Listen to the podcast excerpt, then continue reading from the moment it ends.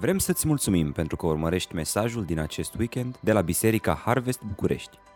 Ne rugăm ca să fii încurajat și provocat de Cuvântul lui Dumnezeu.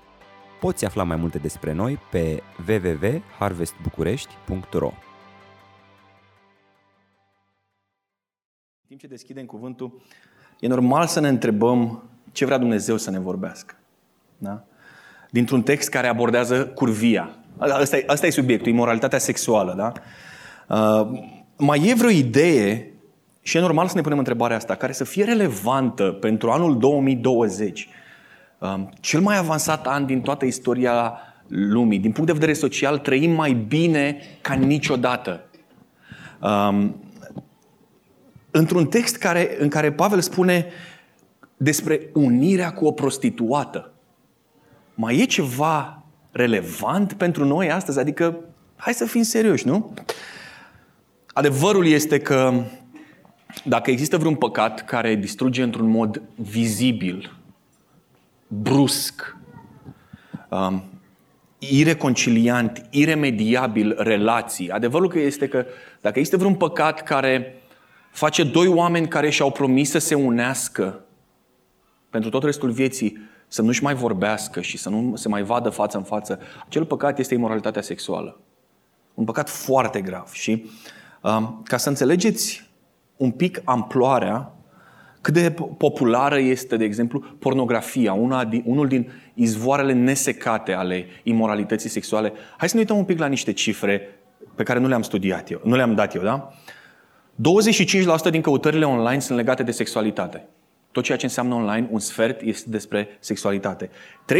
35% din downloadurile online reprezintă conținut pornografic. 40% din americani, pentru că studiul ăsta e făcut doar pe state, au recunoscut că vizitează regulat site-uri pornografice. 35% dintre consumatorii de conținut pornografic online sunt femei. 70% din bărbați între 18 și 24 de ani vizitează cel puțin o dată pe săptămână un site pornografic, iar industria pornografiei valorează anual în, în jur de 16 miliarde de dolari. Dacă ar fi să dispară uh, industria pornografiei, ar dispărea 16 miliarde de dolari din piața de capital. Când auzi cifrele astea, uh, când vezi în jurul tău infidelitate, când vezi în jurul tău familii care se uh, dezbină datorită păcatelor sexuale, datorită imoralității, când vezi oameni uh, care nu își pot controla dependența de imoralitate, când vezi peste tot în piața Victoriei, dita mai uh, firma luminoasă la studiouri de video chat. Uh, când îți dai seama că viața în oraș este cât se poate de sexualizată și de sexuală, uh, parcă îți cade curajul să mai întrebi dar ce treabă avem noi cu subiectul ăsta? Parcă nu mai ai curaj să zici, ce mai e relevant? Da, fraților, e relevant. Ce mai avem de învățat despre curvie? Parcă nu mai ai curajul să zici, da, ce, ce îmi spui mie despre asta?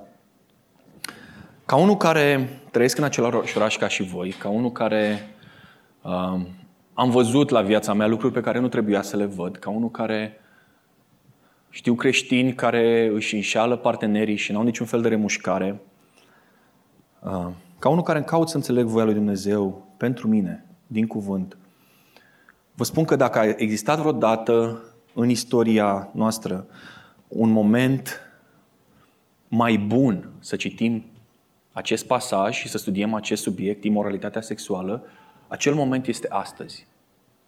Totul în jurul nostru, fie că ne dăm seama sau fie că nu ne dăm seama, strigă sexualitate mustește a sexualitate.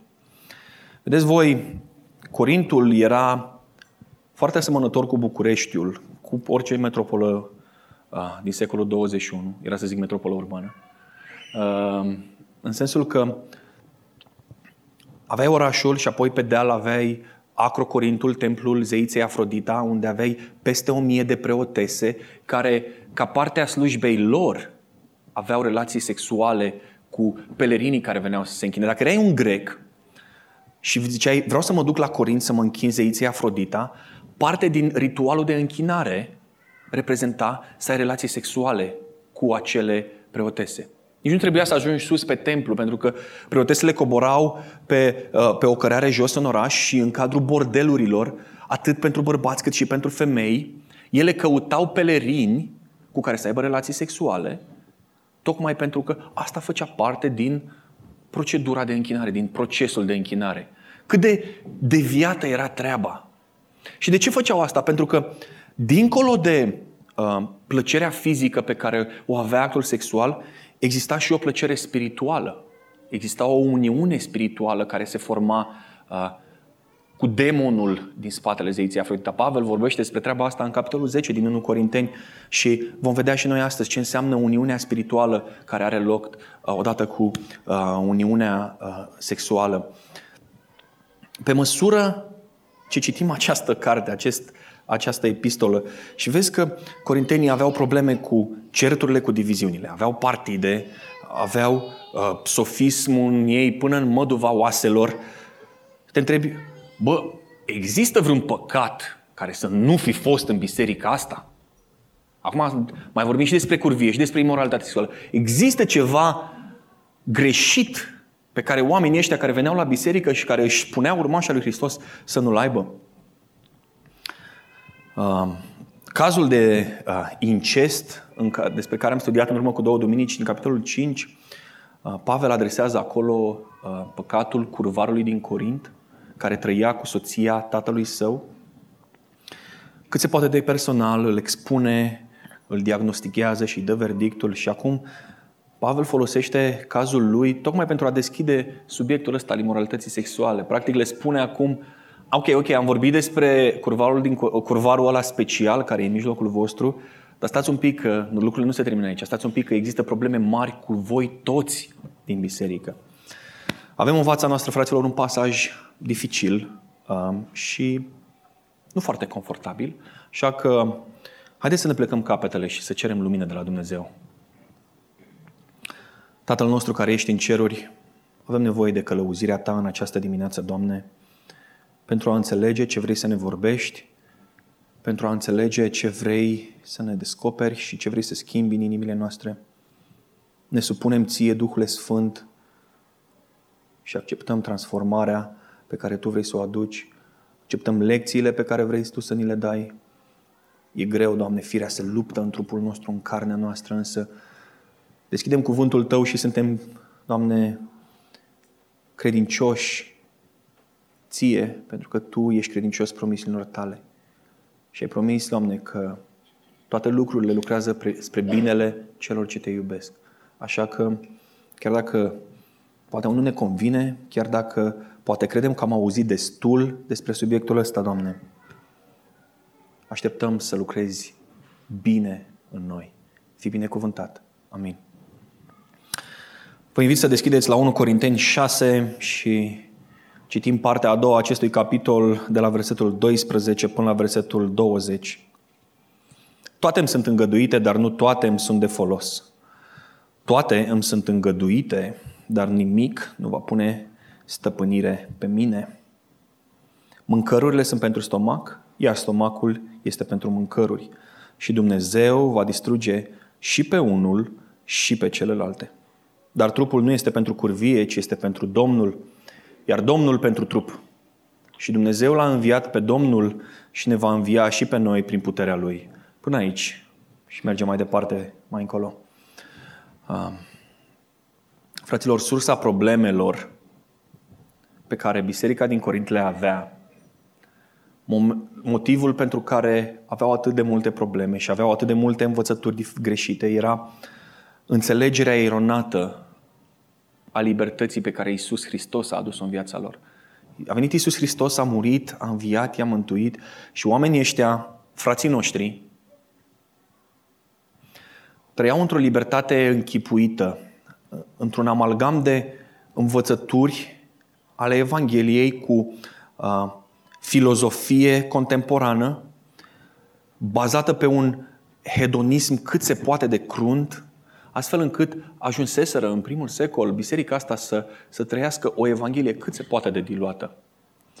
Um, ce învățăm de la ei, noi creștinii din secolul 21, este că trebuie să avem o atitudine corectă față de planul lui Dumnezeu pentru a avea o acțiune corectă față de trupurile noastre.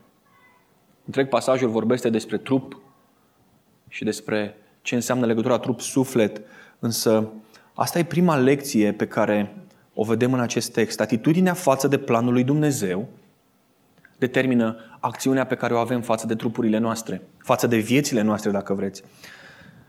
De ce începe Pavel cu, um, cu aceste citate? Toate îmi sunt îngăduite, dar nu toate îmi sunt de folos.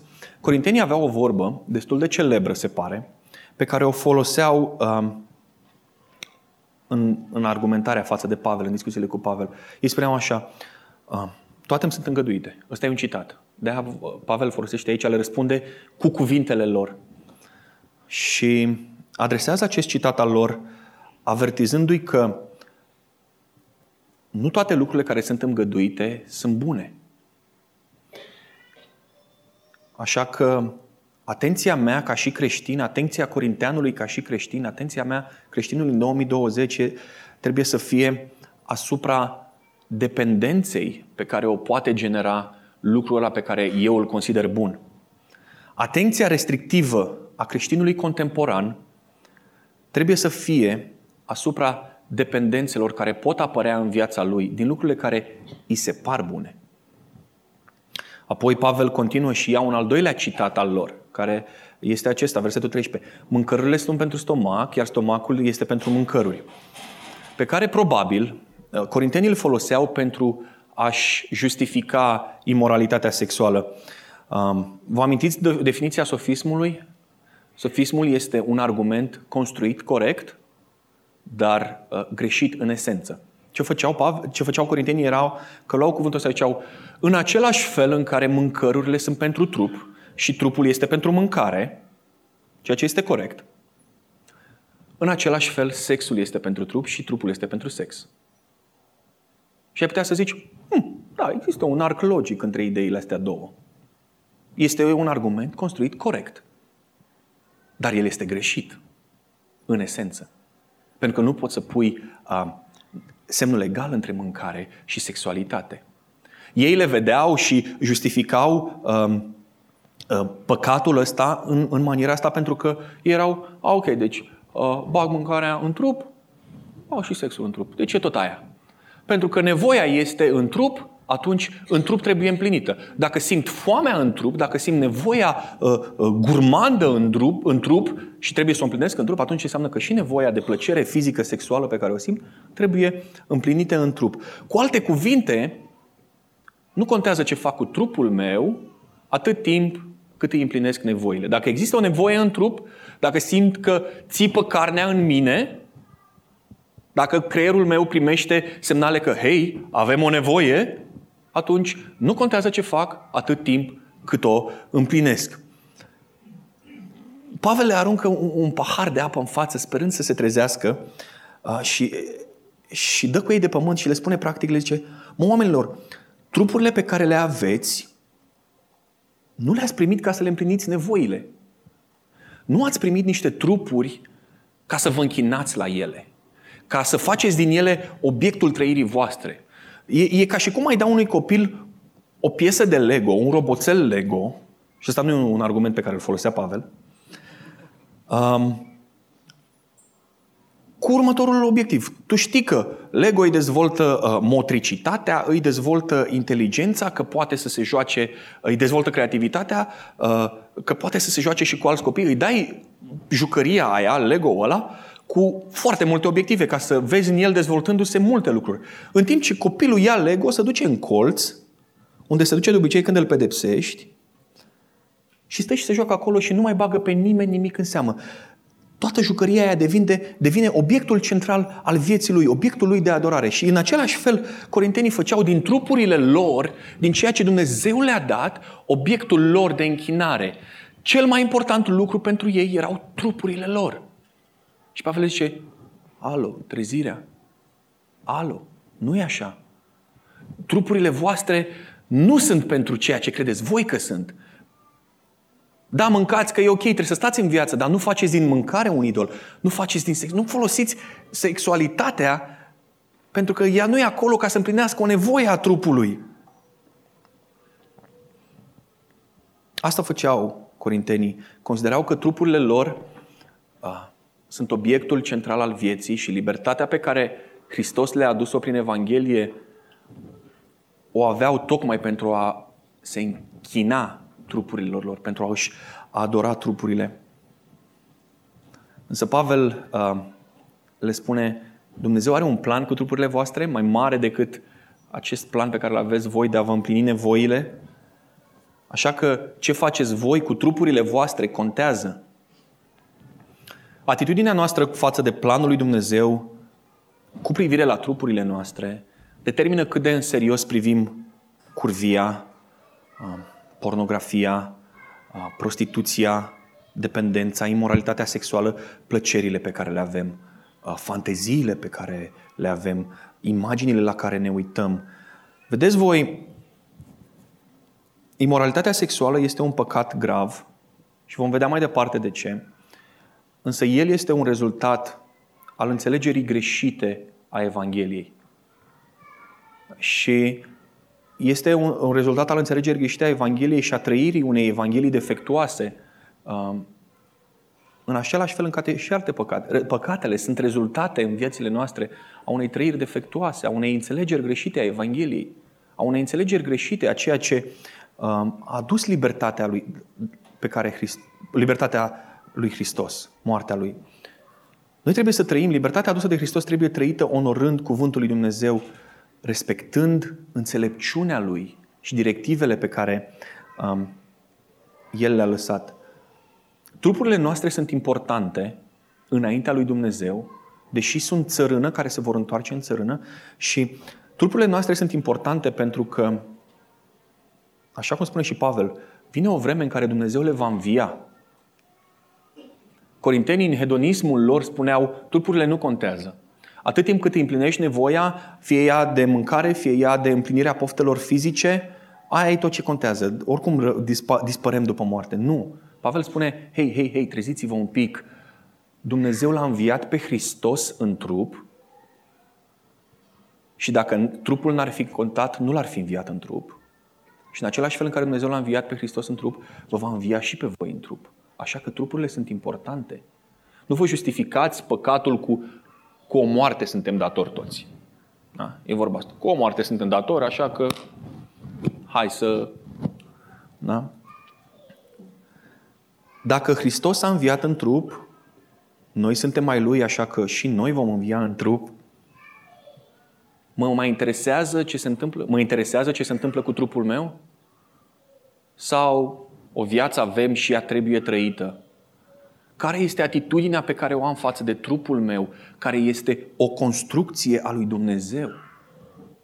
Da, sunt țărână și mă voi întoarce în țărână, însă în țărâna asta Dumnezeu a suflat suflare de viață. Da, sunt o țărână supusă păcatului, născută în păcat, care prin puterile mele nu pot să fac nimic. Însă pentru țărâna asta, Dumnezeu a gândit un plan de răscumpărare. Sufletele noastre sunt importante, însă lecția pe care o învățăm aici este că și trupurile noastre sunt importante și nu putem să justificăm păcatul, nu putem să justificăm atitudinea greșită față de planul lui Dumnezeu cu faptul că e doar un trup. Haideți să mergem la următorul calup de versete. Nu știți că trupurile voastre sunt mădulare ale lui Hristos?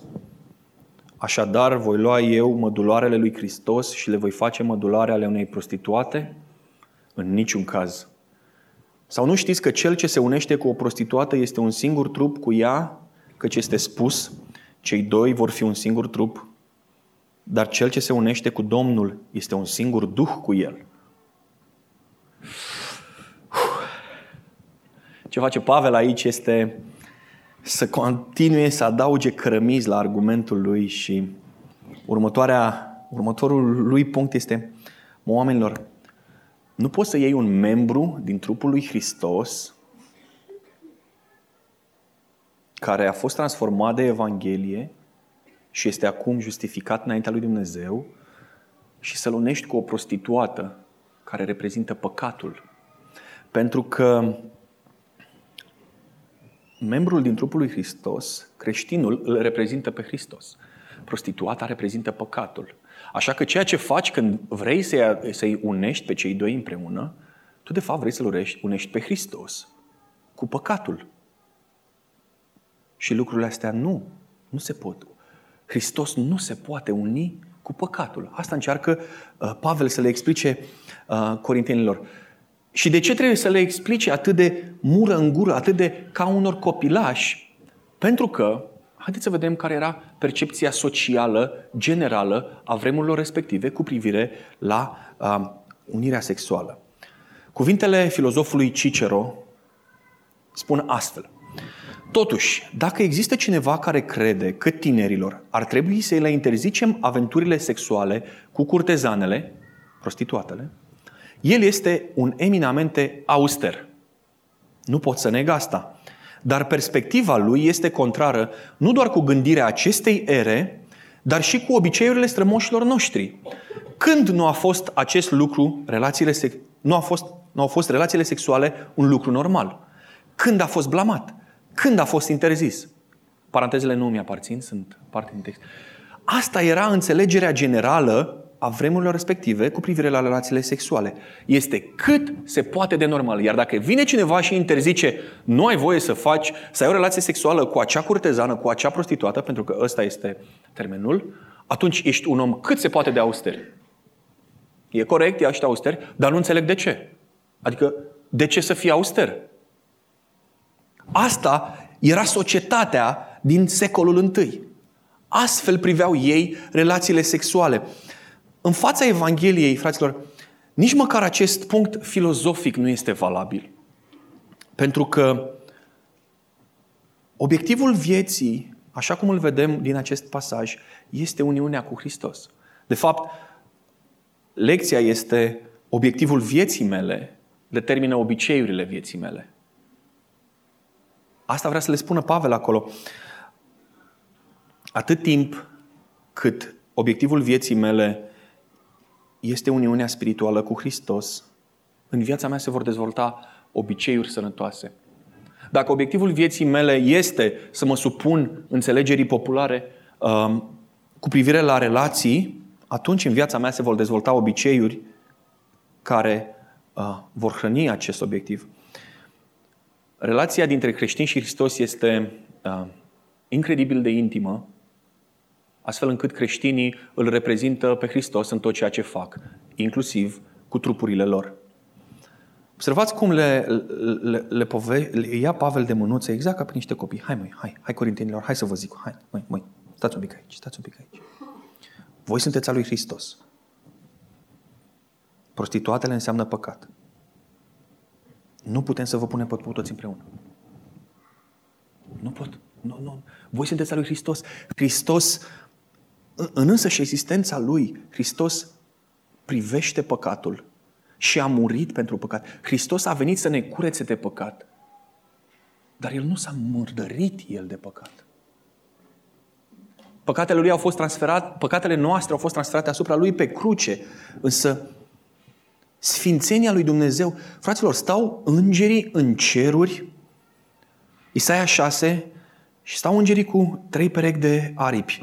Cu două și acoperă trupul, cu două și acoperă corpul și apoi cu două fața și spun Sfânt, Sfânt, Sfânt este Dumnezeu. Și sunt oameni care cred că acest Dumnezeu de trei ori sfânt poate intra într-un fel de combinație cu păcatul. Cui se pare că Pavel este foarte strict în ceea ce spune aici? Dacă am ridicat eu mâna, e ok. Dacă vreți să ridicați mâna, puteți să ridicați mâna. Da? Credeți că se poate mai strict de atât? Credeți că se poate mai strict decât un copil al lui Dumnezeu nu, are, nu se poate culca cu o prostituată? Hai să vedem. Matei 5, 27 cu 30. Ați auzit că s-a zis să nu comiți adulter. Dar eu vă spun că oricine se uită la o femeie ca să o poftească, nu să se culce cu ea. A și comis deja adulter cu ea în inima lui. Deci dacă ochiul tău cel drept te face să păcătuiești, scoate-l afară și aruncă-l, căci este spre folosul tău să-ți piară unul din mădulare, să nu-ți fie aruncat tot trupul în ghienă. Iar dacă mâna ta cea dreaptă te face să păcătuiești, tai-o și aruncă-o, căci este spre folosul tău să-ți piară unul dintre mădulare și să nu-ți meargă în ghienă tot trupul. a uni trupul lui Hristos cu trupul unei prostituate. A introduce unul din mădularele trupului lui Hristos într-o relație de curvie. A expune unul din mădularele lui Hristos la material pornografic. A folosit trupul lui Hristos pentru a flirtra cu un coleg sau o colegă de birou.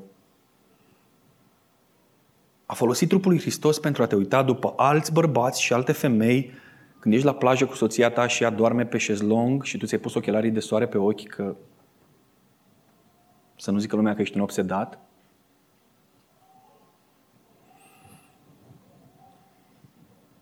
Introduce trupul lui Hristos într-o relație de curvie, de imoralitate sexuală complet interzisă de Dumnezeu. A avea fantezii cu altcineva decât cu soția ta după ce ești căsătorit, în momentul în care ești căsătorit. Sau a te purta în biserică într-un mod în care băieților sau fetelor de lângă tine le dă de înțeles că îți place flitarea, a folosit trupul lui Hristos, a folosit unul din mădularele trupului lui Hristos pentru a induce pe alții în păcat. Este un lucru cât se poate de interzis de Dumnezeu. Cumva, vreau, vreau să fac, vreau să pun semnul egal în treaba asta, pentru că cumva ideea de pornografie, uh, imoralitate sexuală li se adresează în special bărbaților. Să nu uitați că în Corint existau preotese și preoți, dacă poți să le spui așa. Da, cuvântul este preoți, însă cu greu poți să pui cuvântul ăsta lângă. Da? Nu uitați că 30% din consumatorii de material pornografic nu sunt bărbați. Actul sexual um, cu o prostituată, imoralitatea sexuală, pentru că e vorba de spiritul mai, din spatele actului în sine, e un act cu consecințe grave. Pentru că Pavel citează Geneza 2 cu 24, ei vor fi un singur trup, unindu-se, da? Um, există o legătură fizică, emoțională și spirituală care se creează între doi oameni care consumă un act sexual. Um, și asta o spun din perspectiva omului căsătorit și cred că cei căsătoriți îmi pot, uh, îmi pot da dreptate. Dar nu este vorba de dreptatea pe care trebuie să mi dați mie. Pavel spune lucrul ăsta aici. Um, e bine să ne căsătorim și să ne consumăm căsătoria. Nu e obligatoriu să ne căsătorim. Uh, dar există un obiectiv mai mare decât căsătoria mai mare decât uh, împlinirea uh, nevoilor sexuale în cadrul căsătoriei. Există obiectivul pe care îl are absolut orice creștin, care este fie căsătorit, fie necăsătorit, văduv, single sau cum vreți voi, și anume uniunea lui cu Isus Hristos. Obiectivul la care suntem chemați ca și creștini nu este neapărat uniunea în căsnicie, în cadrul unei relații, ci obiectivul la care suntem chemați toți creștinii, bărbați sau femei, indiferent de vârstă, este uniunea spirituală cu Isus Hristos. Asta înseamnă că sănătatea relației pe care o ai tu cu Isus Hristos determină sănătatea relației, relațiilor cu cei, cu cei din jurul tău. Dacă un soț și o soție se unesc dar ei nu sunt uniți separat cu Isus Hristos. Vedeți triunghiul? Da? Atunci relația lor este degeaba. Relația lor va ieșua la un moment dat. Și, și, și textul ăsta nu, nu se adresează doar celor căsătoriți, pentru că nu este un text despre căsătorie, nu e un mesaj despre căsătorie. Este despre obiectivul vieții mele ca și creștin. Fie că am 16 ani, fie că am 66 de ani, obiectivul vieții mele este uniunea mea spirituală cu Isus Hristos. Există o relație care satisface orice plăcere trupească. Există orice, o relație care satisface orice plăcere emoțională, orice nevoie psihologică, orice nevoie de consiliere, orice nevoie pe care o pot simți în trupul și în duhul meu. Și acea relație este relația cu Isus Hristos. Ăsta trebuie să fie obiectivul nostru. Și ăsta nu era obiectivul corintenilor. Însă, din punct de vedere sexual, există și acest avertisment pe care Pavel îl spune clar. Dată fiind unitatea care există între creștini și Hristos, orice legătură între creștini și acte de imoralitate sexuală distruge relația spirituală. Obiectivul primordial al vieții tale de creștin în 2020 este relația ta cu Isus Hristos. Din sănătatea relației acesteia va rezulta și sănătatea relației tale cu partenerul tău, soție sau soț. Va rezulta sănătatea relațiilor pe care le ai în familie, sănătatea relațiilor pe care le ai cu tinerii și cu tinerele dacă ești necăsătorit. Ăsta e obiectivul. Asta e lecția pe care corintenii nu o prindeau. Trupurile voastre sunt mădulare ale lui Hristos. Și punct, momentul ăsta îți ofer, ne oferă posibilitatea și un pic ca unei evaluări. Poți să te evaluezi și să o iei cumva invers pe circuitul ăsta, da? Dacă ideile, poftele tale, obiceiurile tale, apucăturile tale nu sunt sănătoase, atunci ești într-un punct bun în care să te întrebi dacă lucrurile astea sunt așa, atunci care este obiectivul vieții mele? Oprește-te un pic și evaluează-te. Este Isus Hristos și uniunea cu El, a ta individuală, obiectivul vieții tale? Ajungem și la al treilea punct din această dimineață. Versetul 18. Fugiți de curvie. Toate celelalte păcate pe care le face omul sunt în afara trupului, dar cine curvește, păcătuiește împotriva propriului său trup. Sau nu știți că trupul vostru este templul Duhului Sfânt care este în voi, pe care îl aveți de la Dumnezeu și că voi nu sunteți ai voștri? Căci ați fost cumpărați cu un preț. Slăviți-L deci pe Dumnezeu în trupul și în Duhul vostru, care sunt ale lui Dumnezeu. Amin. Având în vedere că trupurile credincioșilor vor fi înviate din morți în trup, având în vedere că ele sunt mădulare ale trupului lui Isus Hristos aici pe pământ și că uh, imoralitatea sexuală nu e doar o aventură de noapte, de noapte, să zicem așa, ce trebuie să facă credincioșii? Ok, ok, am înțeles, am înțeles. Trebuie să am atitudinea corectă ca să mă port cu trupul meu într-un mod corect care îl onorează pe Dumnezeu. Ok, trebuie să am obiectivul să, mă, uh, să, să fiu într-o relație bună cu Isus Hristos dincolo de orice relație. Și ce? Și care e faza? De ce? Când, când Pavel vorbește, inspirat de Duhul Sfânt, de imoralitate sexuală, cuvântul pe care îl spune aici este, sfatul pe care îl dă aici, el este fugiți. Nu întoarceți spatele, nu vă apucați să uh, evangelizați imoralitatea sexuală, nu duceți-vă în cealaltă cameră nu uh, rezistați, sub nicio formă să încercați să rezistați. Pavel spune, cu imoralitatea sexuală nu este de joacă, așa că fugiți. Cum să fug? Mâncând pământul. Pe unde să fug? Pe unde poți. Cât să fug? Cât mai departe. Și vreau să ne aducem aminte împreună de uh, întâmplarea consemnată în Vechiul Testament în care un tânăr frumos și deștept, pentru că dacă n-ar fi fost deștept, n-ar fi ajuns unde era ajuns, sub călăuzirea lui Dumnezeu, primește autoritate și devine al doilea om din Imperiul Egiptean într-un moment de, um, cum să zic așa, momentul în care Imperiul înflorea. Și uh, într-o zi, în timp ce era prin casa omului în care locuia, soția acelui om vine la el și începe să-i facă avansuri sexuale. Și Pavel, și Pavel, și Iosif spune așa, mi-a fost dată autoritate peste toată casa stăpânului meu. Peste tot. Dacă vreau, pot să omor sclavii ăștia, pentru că am autoritatea asta. Însă singurul lucru de, de care nu mă ating ești tu, soția lui. Și ce face Iosif? Fuge. Mâncând pământul, cât mai departe. nu respinge, nu se apucă să-i explice, hai să-ți explic eu cum stă treaba cu Dumnezeul nostru, cu Iahve, nu se apucă să-i povestească, știi, tatăl meu mi-a interzis. Nu. Fuge. Și fuge în așa fel încât își lasă haina acolo. Știm cu toții ce s-a întâmplat în continuare, însă vreau să ne oprim aici. Atitudinea în fața imoralității sexuale este fuga.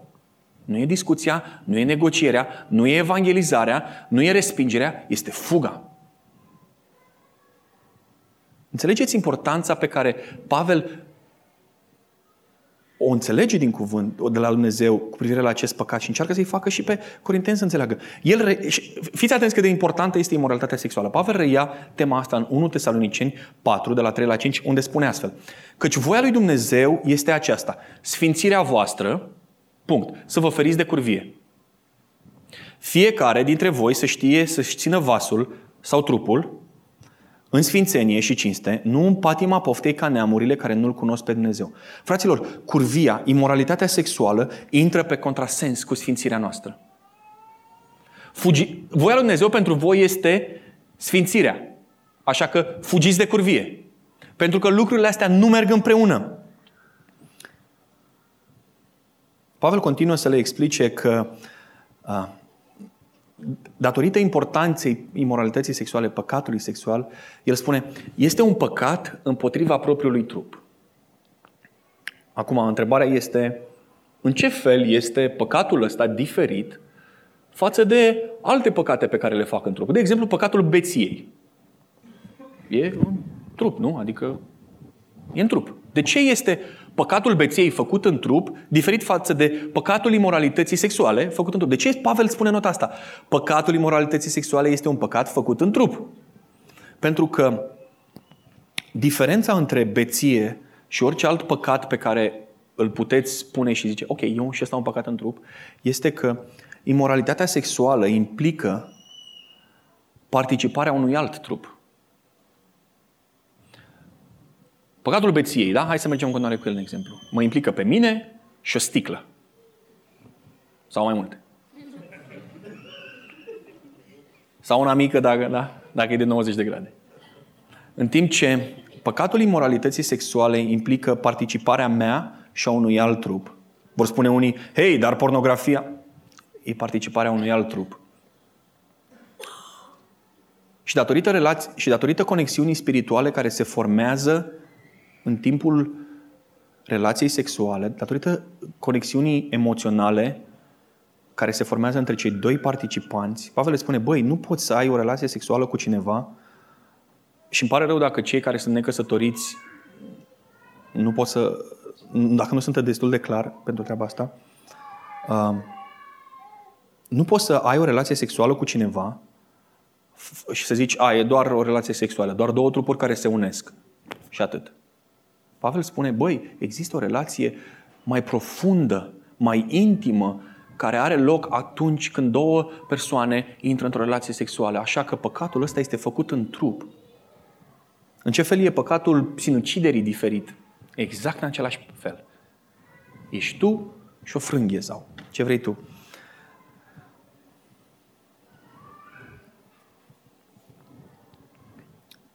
Continuă să le reamintească apoi în versetul 19, un adevăr pe care cu siguranță îl știau. De-aia ă, începe cu expresia asta.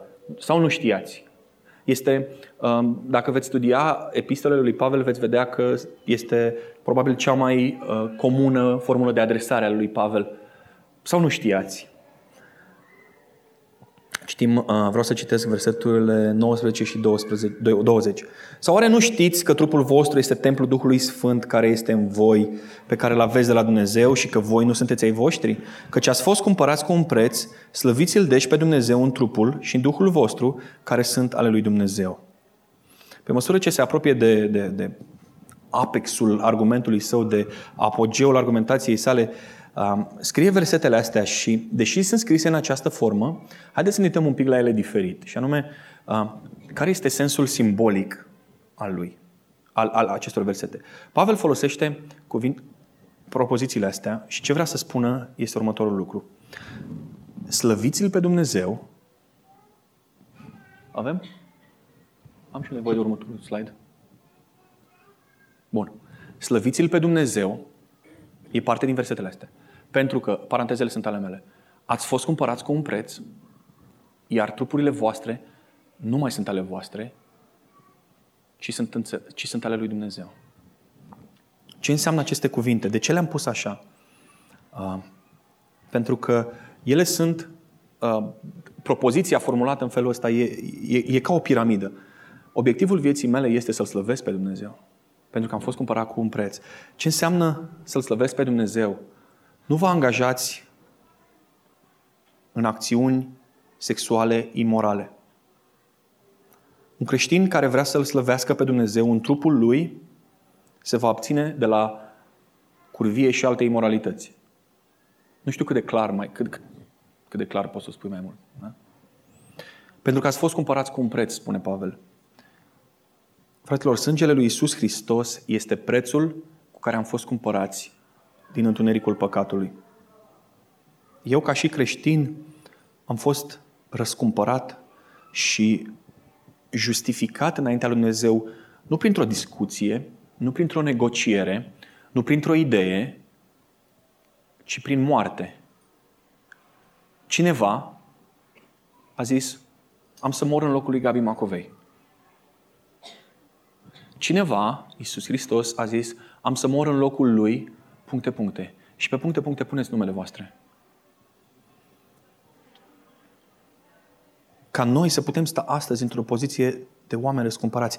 În Vechiul Testament, dacă vroiam ca păcatele noastre să fie iertate, trebuia să mergem la templu, aduceam un miel ca jertfă, păcatele mele erau transferate asupra celui miel și erau iertate.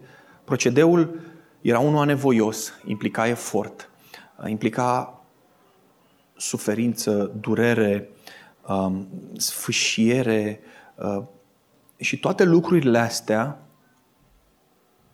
le-a luat Iisus Hristos și a zis, mă ocup eu de ele. Nu mai e nevoie să faci tu treaba asta, că oricum dacă o faci, o faci degeaba. Mă ocup eu de ele. Apoi, al treilea punct al acestei propoziții, trupurile voastre nu mai sunt ale voastre. În momentul în care Iisus Hristos îmi schimbă viața și devin un modular în trupul Lui, trebuie să recunosc și să admit următorul fapt. Eu nu mai sunt proprietarul meu. Oricât de restrictiv sună acest termen, adevărul este că sunt al lui Hristos. El este stăpânul meu. El este proprietarul meu. El m-a răscumpărat. A murit pentru mine și, hai să fim sinceri, are tot dreptul să zică, tu ești al meu. Nu cu doar că are tot dreptul. Eu vreau să zică Iisus Hristos, tu ești al meu. Că dacă Iisus Hristos îmi zice, atunci am o problemă. Eu vreau să-L aud pe Iisus Hristos zicând, Tu ești al meu. Vreau să vină o zi în care să, să aud, nici nu știu cum o să fie, dar vreau să aud ziua aia în care o să se zică, vină rob bun și credincios.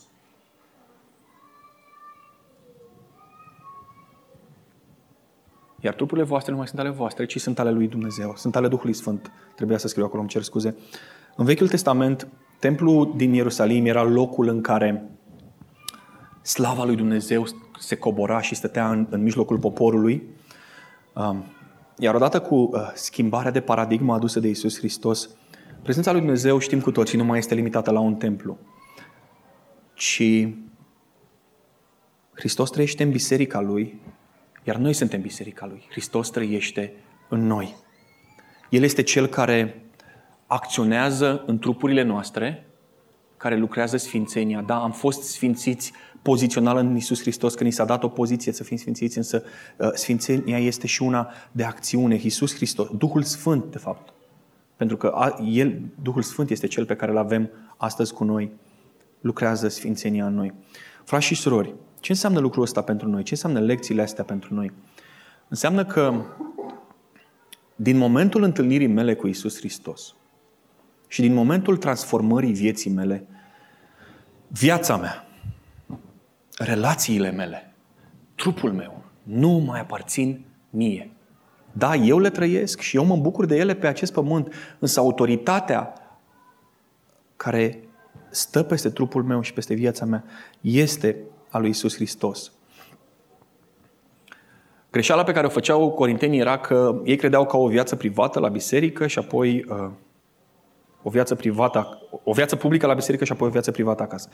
Dacă ar fi fost așa, nu că ar fi fost bine, dar nici măcar viața publică la biserică nu o trăiau cum trebuie și o să vedem în capitolele următoare. Um, însă, trupul meu îl reprezintă pe Iisus Hristos înainte de orice. Înainte să mă reprezinte pe mine, trupul meu îl reprezintă pe Iisus Hristos. Este o mărturie a ceea ce Iisus Hristos a făcut în caracterul meu. Trupurile noastre sunt o mărturie vie a schimbării pe care Iisus Hristos a adus-o în sufletele noastre. Curvia și prea curvia, imoralitatea sexuală, care include tot ceea ce înseamnă curvie, prea curvie, sunt acțiuni ca... Imoralitatea sexuală este o acțiune care are implicații nu doar fizice, ci spirituale. Așa că ele, dacă au avut loc, trebuie adresate cu pocăință și dacă nu au avut loc, trebuie adresate așa cum spune Pavel. Și dacă aș fi avut 100 de metri, linie dreaptă, v-aș fi arătat cum spune Pavel să abordăm imoralitatea sexuală. Textul de azi vorbește despre faptul că sexualitatea manifestată în afara cadrului lăsat de Dumnezeu reprezintă un păcat care se opune direct sfințeniei noastre. Suntem chemați să fim sfinți să urmărim uniunea cu Isus Hristos. Iar imoralitatea sexuală este o piedică, este un zid între noi și sfințenia noastră. Imoralitatea sexuală este, cu, cu toate formele ei, este opusul lui Dumnezeu. Și de ce spun asta?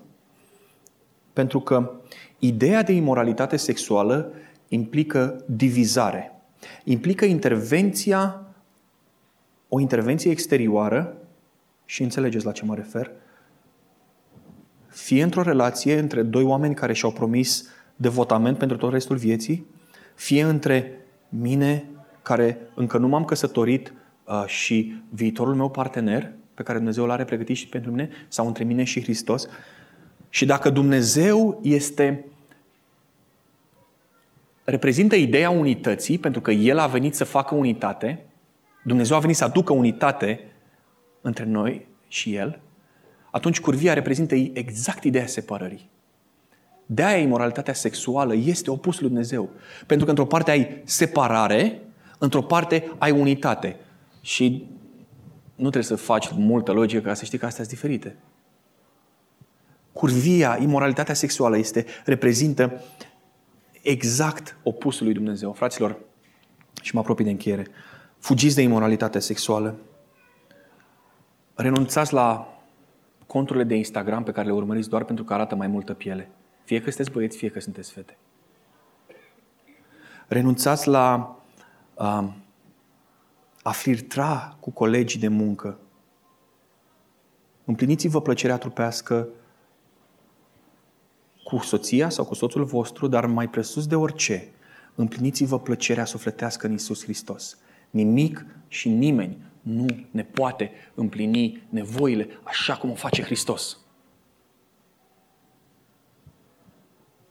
Chiar dacă în antichitate oamenii trăiau într-o cetate unde aveau uh, preotese, puterea lui Isus Hristos e aceeași și atunci și astăzi.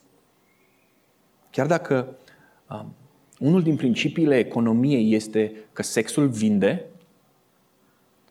principiul lui Dumnezeu este că Hristos curățește. Chiar dacă trăim într-un oraș bombardați uh, cu aluzii sexuale, haideți să ne umplem viața de Hristos atât de mult încât nu mai avem timp de altceva. Tinerilor, umpleți-vă viața de Hristos, duceți-vă la facultate, faceți-vă temele, citiți cuvântul, ascultați predici în loc să ascultați vloguri, um, veniți voluntar la biserică, găsiți-vă un job, faceți meditații cu copiii care au nevoie, faceți curat în casa unei bătrâne, băgați și seara două ore la șantier, citiți, deschideți cuvântul și întrebați-vă cum mă pot apropia mai mult de Hristos și să cădeți lați de oboseală, astfel încât să nu mai aveți timp de fantezii. Umpleți-vă viața cu atât de multe lucruri din universul lui Hristos încât să nu mai aveți timp. Să cazi lat seara la 12, să te trezești la 6 și știu că astea sunt niște ore care nu există în universul tinerilor. Așa. Păi și să nu mai ai timp. Să nu mai ai timp de prostii. Dacă ești căsătorit, dacă uh, ești căsătorit, exact. Același sfat îl are Hristos și pentru voi. Fugiți de curvie. Onorați-vă căsnicia, unul față de altul. Dar mai presus de orice, dincolo de plăcerea pe care o găsiți unul în celălalt, Găsiți-vă plăcerea împreună în Hristos și fiecare dintre voi să-și găsească uh, plăcerea în Hristos. Celor care sunteți singuri și poate vă întrebați, da, eu sunt singur și uh, sunt singur. Același sfat îl am și pentru voi. Imoralitatea sexuală nu are vârstă și nu are limite. Ispita sexuală nu are vârstă și nu are limite. Fugiți de ea. Împleți-vă viața de Hristos. Obiectivul vieților noastre trebuie să, a, să fie uniunea cu Hristos. Atitudinea pe care o avem față de planul lui Dumnezeu trebuie să ne determine um, atitudinea, atitudinea și acțiunea pe care le avem față de um, trupurile noastre. Și apoi, al treilea punct, a treia lecție pe care o învățăm din acest pasaj, de fapt, este că slujba corectă a vieții mele reprezintă slăvirea lui Dumnezeu în trupul meu. De ce spun asta în contextul uh, unui mesaj legat de imoralitate sexuală? Pentru că, la fel cum am început, vreau să și închei, curvia nu este decât rezultatul unei înțelegeri greșite sau unei neînțelegeri a Evangheliei. Prin puterea noastră nu ne putem păzi de păcat. Însă, dacă Duhul Sfânt este într-adevăr proprietarul trupurilor noastre, dacă am avut un moment de un moment zero în care ne-am întâlnit cu Isus Hristos și în momentul ăla a, Duhul Sfânt a intrat în trupurile noastre și a devenit proprietarul, a devenit, și iar noi am devenit chiria și trupurilor noastre, El ne va păzi. Nu putem să ne păzim prin puterile noastre. Duhul Sfânt îl va slăvi pe Dumnezeu și îți va spune prin conștiință și ți-a spus și până acum, ăsta e un moment bun să fugi când te aflai în locurile nepotrivite, în momentele nepotrivite. El ne va alinia obiectivul nostru cu obiectivul pe care Dumnezeu l-a instaurat și tot El îl așteaptă. Asta e slujba pe care Dumnezeu o așteaptă de la noi și anume să îl slăvim în trupurile noastre prin puritate sexuală. Pare că uh, ideea de a-L slăvi pe Dumnezeu e așa ceva mare, implică un efort, implică o chestie, trebuie să mă duc trei zile la biserică și să așa, trebuie să mă închin. Doar când mă închin în închinare cu frații îl slăvesc pe Dumnezeu. Doar când mă rog. Nu. Textul de astăzi spune că al slăvi pe Dumnezeu reprezintă păstrarea purității sexuale într-o lume bombardată, într-o lume în care um, există temple ale Afroditei și în stânga și în dreapta, la fiecare colț, ceea ce așteaptă Dumnezeu de la noi este puritatea sexuală pentru slăvirea numelui Său.